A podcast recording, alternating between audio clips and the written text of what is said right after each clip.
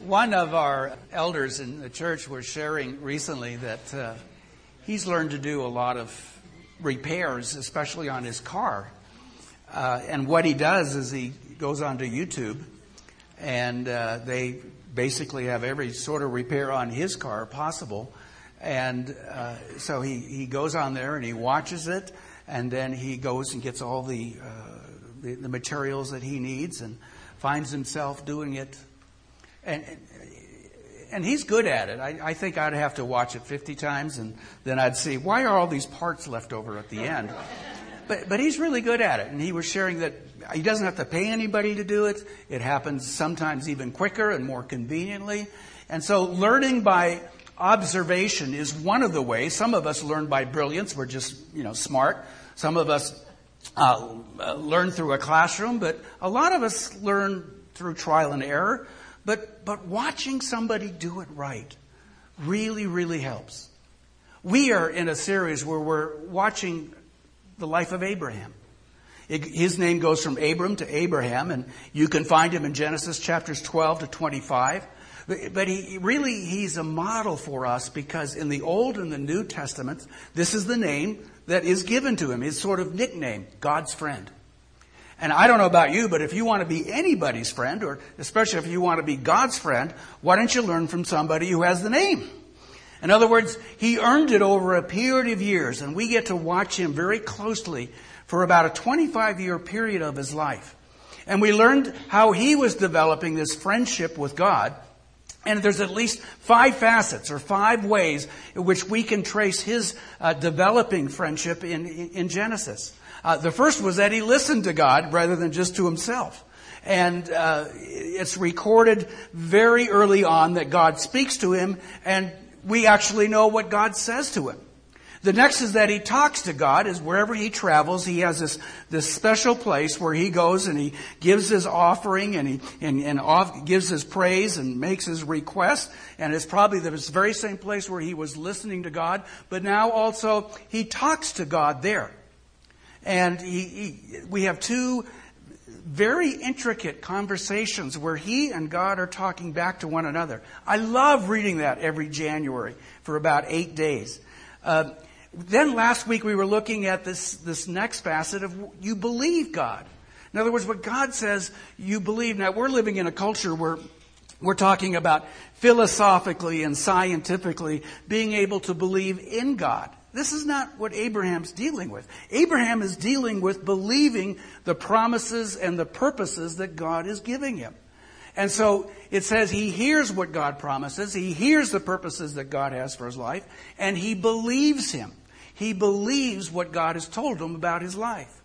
Now, think about this. This would be something similar. Uh, a friend of yours comes to you and that friend says, look, I need to borrow from you a huge amount of money for a short period of time. I need about uh, $80,000 for two months. And at the end of those two months, and here's the date, I promise I will pay it back to you. Okay? Okay? Now, do you believe him? Not do you believe in him, you know he exists, but do you believe him?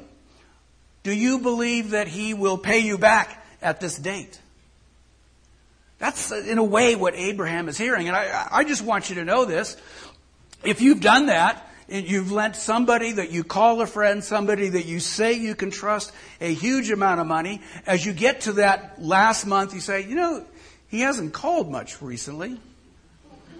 In fact, I, I went and knocked on his door, and the cars were gone, furniture was gone, as you get closer and closer to that end period, and you know this is the date he promised to pay you back, isn't it a test of your heart? Of whether you really do believe such a person? Well, hopefully that hasn't, well, if it has happened to you, that was a true friend and the true friend paid it back. Now we go on to something that is, uh, maybe a little esoteric, a little more esoteric, but I, I think it's evident anyway. In other words, if you want to know something about somebody else's friend, don't you go to that person who says he or she is a friend of him or her, and you go to that person and you would ask the question, what's it like? Give me a reference. And, and the issue would be, well, how do you know this person is like that? A long period of observation personally. In other words, I have watched this person over a long period of time, and this is consistently true. Not, not exclusively, not all the time, but it's consistently true. You learn about somebody by watching somebody. Just as we learn about fixing a car by watching a video, you learn about what somebody's true nature is by watching that person, relating to that person. So we've talked about, you know, you can listen to God, talk to God, believe God, but you also need to watch God at work. To grow in your friendship with God, you commit yourself to watching Him for the rest of your life. That means you're not, you know, you're not assuming that He's not at work, but instead you're assuming that He is at work. And we want to watch Abraham watch God, which is what we're going to do this morning. What's God like, Abraham? Well, let me tell you. Read with me this part of Genesis, he would say, because I want to tell you about the God that I have been watching in my life. When do you know you're watching God? The first is when it's too wonderful to be true. That's when you know you're watching God. Be, here's a great example. In Genesis chapter 18, uh, uh, Abraham has these three visitors who are heavenly beings. We're not going to get into the theology of this, okay? But he has three visitors, heavenly beings, and one of them does the speaking. And the one who does the speaking, after this long uh, uh, sort of description of what it means to be hospitable to angels who have come to to uh, uh, uh, to visit you. So after this long thing, then there's this conversation after the meal. And uh, the conversation begins with this heavenly being saying, I will surely return to you about the same time next year, and Sarah, your wife, will have a son. Well, okay. Normally you'd say that's not out of the question, but it is if you're 90 and your husband's 100. Okay? That's pretty much out of the question. And this is what has been said. But what really what's going on is this heavenly being is saying, the promise that I have been giving to you, Abram, Abraham now, for the last 25 years is going to be fulfilled. Now that you know it can't be done, we're going to do it. Now that you know it can't be done on your own, this is the season in which God's going to do it for you. And you're going to have a union with your husband and, and maybe you forgot what that's like, but give him a wink and see what happens. And, and then from that union, there's going to be a baby. And it turns out Sarah is listening at the tent, even though Abraham said, well, she's in her own tent. She was listening to every word. And uh, it says, so Sarah, when she heard this, laughed to herself and thought, only thought, after I am worn out and my master is old, Will I now have this pleasure of having a child? So, hearing that what she has been longing for, both she and her husband, for all these years, and probably this hope that she has now abandoned, that it's now going to be given in a miraculous way, this demands a response. And most of the humans, most of us would respond the same way uh, uh, Sarah does. She laughs. She responds, and, there's all types of laughter, aren't there? This is the, yeah, right laughter. It's the laughter of skepticism. Yeah, yeah. I, I don't know what you've been eating. Oh, you've been eating our food. I'm sorry. But I don't know what you've been eating or drinking, but this can't possibly happen. The facts do not warrant that this promise will occur. Now, there's other types of laughter, but this is the one that says it cannot happen. She does not believe it. And so she's challenged.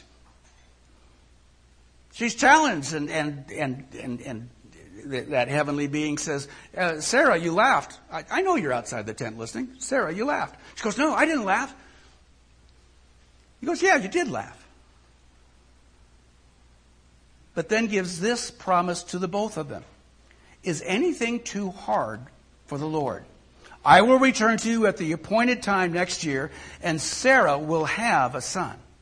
Do you see that as anything too hard for the Lord? That, that's not necessarily inaccurate, but it's not the best, uh, you might say, translation. It's not the best way to look at it. But something similar was happened later when Gabriel announced to Mary that she was going to have a, a son and he would be uh, the, the very son of God and, and the Messiah that all Israel has been waiting for. When that was announced, she said, how can this be since I'm a virgin? And Gabriel answers, for nothing is impossible for God. So you might have that sense of it's not too hard, but, but knowing who God is, it's not impossible. But probably the best one is, is anything too wonderful for God? Don't you like that? Is anything too great? That's the positive way. So what he's saying is, I know you have your plans, but God's plans are bigger and better. So is anything too wonderful for this God that, that who is your friend? Uh, and the answer is supposed to be no. So if you're going to be watching God, understand when He shows up, it's often a time that's wonderful. You can't believe what He is promising you. You can't believe the purposes He has for you. They may be challenging, they may not be easy, but you go, I wouldn't have thought of that. Now, a second way you watch God, and you know you're watching Him, is when God does exactly what He says. And it says this in, in, chapter 21 later. So we started in 18, now we're into chapter 21. Now the Lord was gracious to Sarah, as he had said. And the Lord did for Sarah what he had promised. Sarah became pregnant and bore a son to Abram in his old age at the, uh, at the very time God had promised. So you know that God did this not just because she got pregnant, but because it happened exactly the way God said. In about a year, He said, I will return, and this is what it's going to look like. So that actually happens.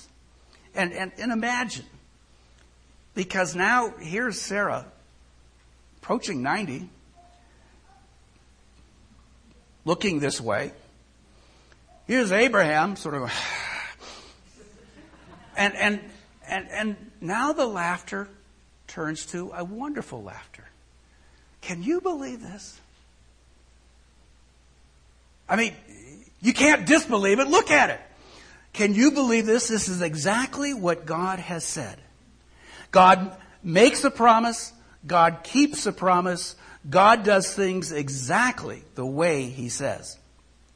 So there they are in their old age. It's probably a scene something like this. You know, as Abraham is approaching, approaching 100, he probably goes to Sarah and says, I'm inventing something brand new.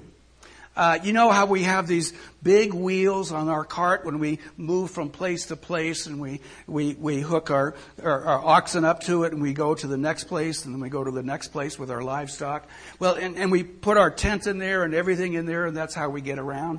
He says, I'm, I'm thinking as I get older, uh, I probably need to invent smaller wheels and put them on a chair and I'm going to call it a wheelchair. And Sarah says, No, you need to invent a high chair. You need to find some way in which I'm bending over feeding this little booger, you know, all the time, and, and I don't want to take my back out. It's almost the difference between a walker and a baby carriage.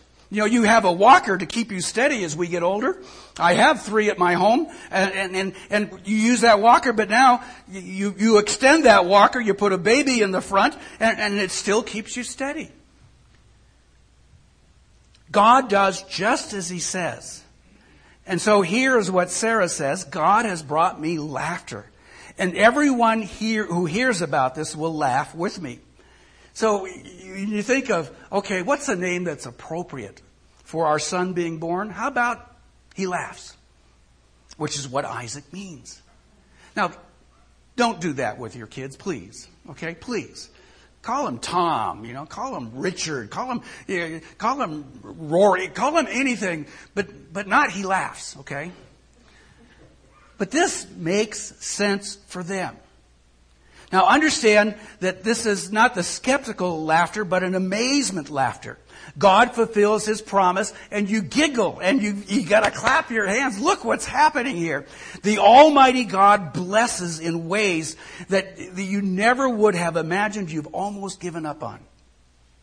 So Isaac is their only child. Yet he doesn't fulfill the promise of a great nation. He just fulfills the promise that you're going to have an heir. Uh, after Isaac, I mean, Isaac has a wife and they, they have a pair of twin boys, but that's not a nation. But from those twin boys comes Jacob who has 12 sons. And now the nation begins. So it's not that uh, Abraham sees the promise totally fulfilled, but he sees the down payment. God does something amazing so that God will fulfill it in generations to come.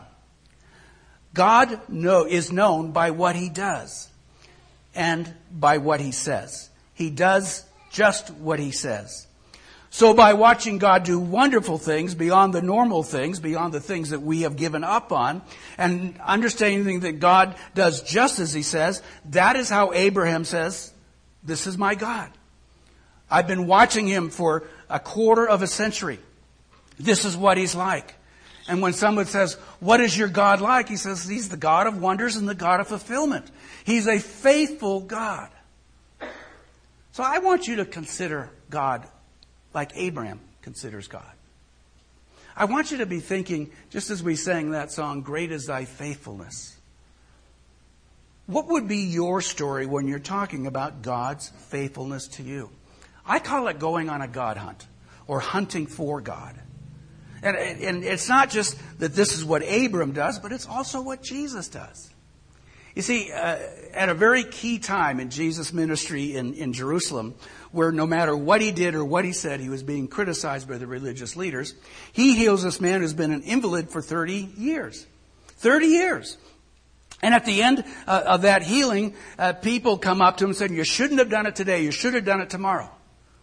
And he has this wonderful answer about God. He says, My Father's always at work.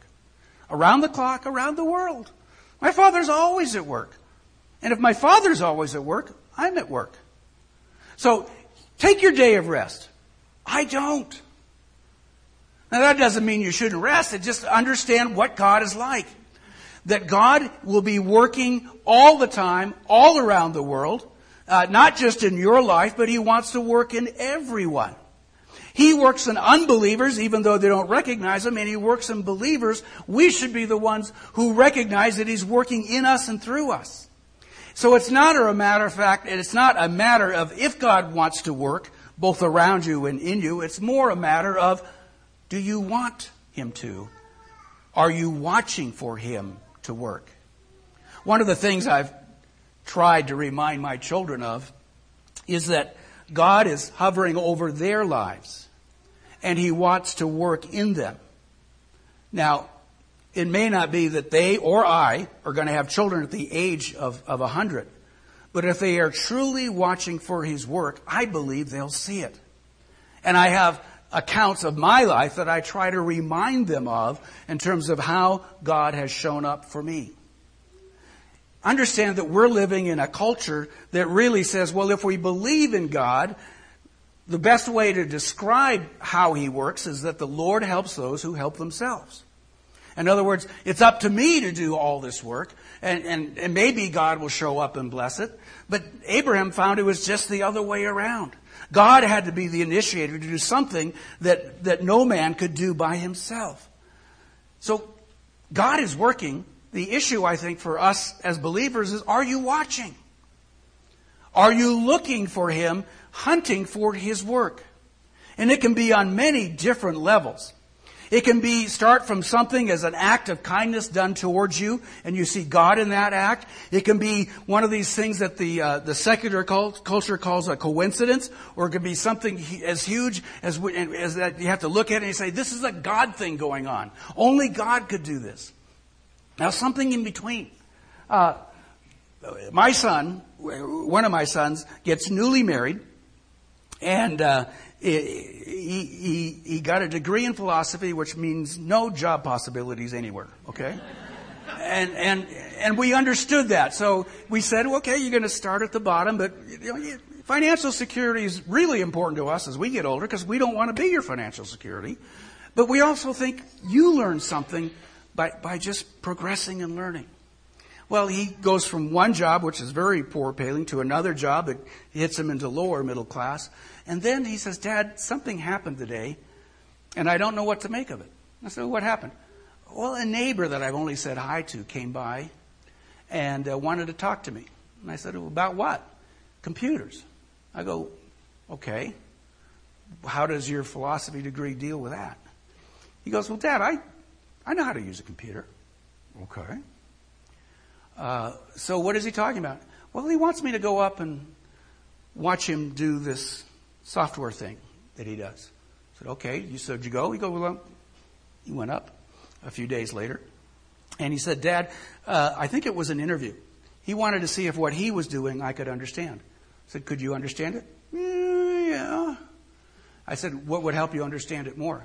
Go back to school. No, son. We're not going through that again. No, just a couple classes, Dad. Okay. Go for it. So he goes back and uh, they hire him. And they hire him for twice the amount of money that he was making at this job. Within a year, they say, hey, you're, you're obviously a quick learner because everybody's coming to you asking for help in programming. Oh, goes, okay. So you're manager. Oh, good. Okay. Uh, how big's my team? As big as you want it. Okay. All right. And I, I was talking to him about four months ago, and I said, Do you believe that that neighbor coming and talking to you in your driveway was just a coincidence? And he goes, No, Dad, that's a God thing. I said, It was. It was. Now, it's just not for your financial security and keeping your family, you know, above water financially, but really what, what God has done is set a whole new avenue for you in terms of your future career. And more than that, I, I think He has helped you understand that His hand is still upon you. He said at a very key moment, Dad, I don't think God wants me in ministry. I went, Great. As long as you know what God wants you to do. Well, I don't know that either, but I don't think He wants me in ministry. Fine. It was a God thing. Sometimes also we learn that it goes from a promise claimed to a promise completed. Abraham knew that, but it only took 25 years to learn it for good. And that's, you know, not for a lot of us, but uh, we say 25 years, way too long to wait, but it's not too long for God. Now, in, the midst of this, here's what I want to challenge you to do. Uh, I want to challenge you, just as Isaac got his name, meaning he laughs. I want to challenge you to watch God with the result that you give him a name. Okay, oh no, God's high and holy. That, that doesn't work. I, I could never give him a name. Uh, believe me, you probably won't come up with anything new, but you'll come up with something that is real for you. What do I mean by that? Are given to God by the people who have been watching him. Four names that never mentioned anywhere else or any, any time before. Four names are given that are not mentioned anywhere else beforehand. Uh, let me just go through. One is uh, when Sarah's slave Hagar escapes and she's dying in the desert. Uh, God shows up to her, and, and, from that incident, she says, "You know, here I am a slave, but I understand this is the God who sees me." And she gives him the name El Roi, and, and so his name is El Roi, the God who sees me.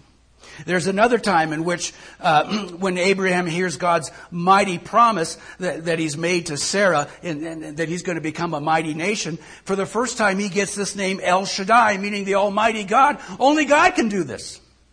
Not mentioned anywhere before.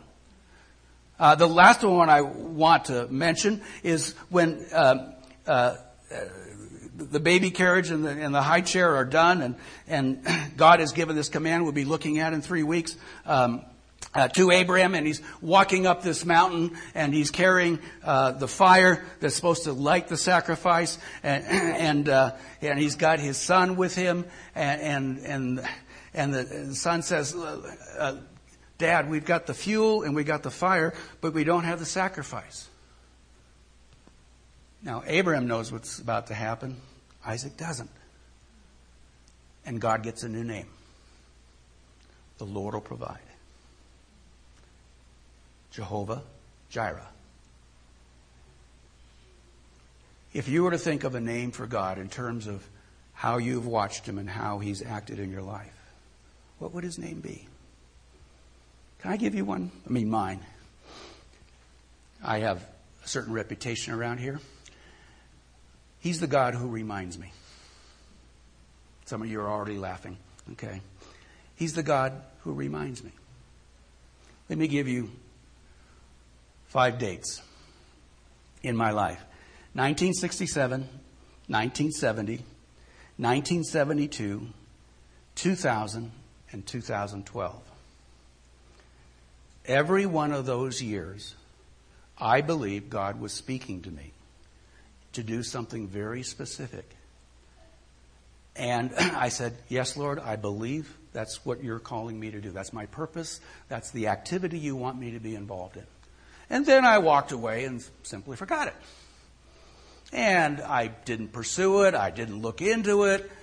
But within every season, God shows up and He reminds me.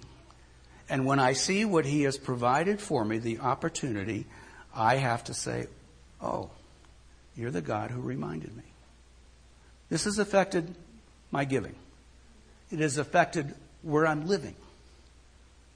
It has also affected the future and, and, and you might say the overall purpose of my life, my purpose.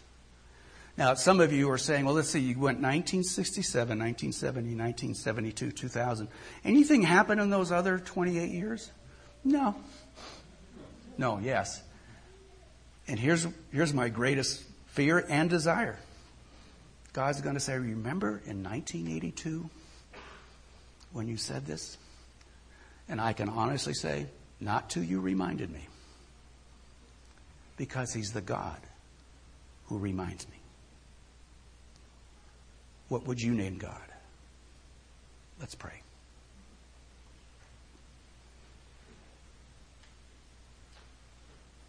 El Shaddai, Yahweh Yireh, El Olam. Lord, all these names come from experience of people who are watching you, who see that you do something that's too wonderful, or see that you don't make a promise, you also keep a promise. We have the privilege of naming you because of the way your life, your power, your person has intersected ours. How loved can people be? How loved can people be? And we thank you. Just remembering, Father, that all that we need to know about you, we can also read. But you also give us the wonderful experience of watching you over a long period of time in our lives. Help right now the skeptic this morning who's laughing at what I've just said. Help also, Father, the person who says, I've been waiting so long for this promise to be fulfilled. Help them know that you're just not a promise maker, but a promise keeper. Help us to be watching you. And we ask this in Jesus' name, God's people said.